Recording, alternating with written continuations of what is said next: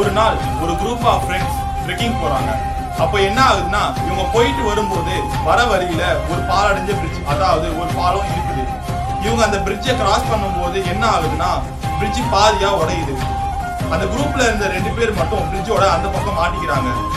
இவங்க ரெண்டு பேரும் இந்த எண்ட்ல இருந்து அடுத்த எண்டுக்கு குதிக்க ட்ரை பண்றாங்க.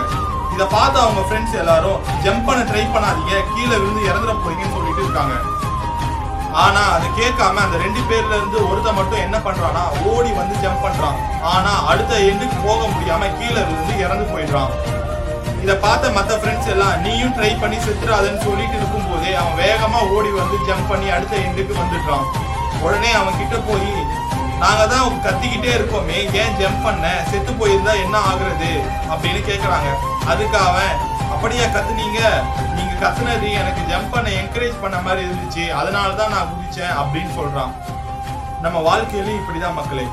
உன்னால முடியாது. நீ ஏன் இதெல்லாம் பண்ற? இது உனக்கு செட் ஆகாதுன்னு பல பேர் நம்மளை டிமோட்டிவேட் பண்ணலாம். ஆனா அதெல்லாம் கவனிக்காம நாம நம்மளோட கோல் அச்சீவ் பண்ற வரைக்கும் இந்த மாதிரி நெகட்டிவா டிமோட்டிவேட்டா பேசுறவங்கள பத்தி யோசிக்காம நம்ம டெஸ்டினேஷனை அடையிற வரைக்கும் மற்றவங்க நமக்கு போடுற தடைக்கற்கள் எல்லாம் படிக்கற்களா மாத்தி போராடி வெல்லணும்.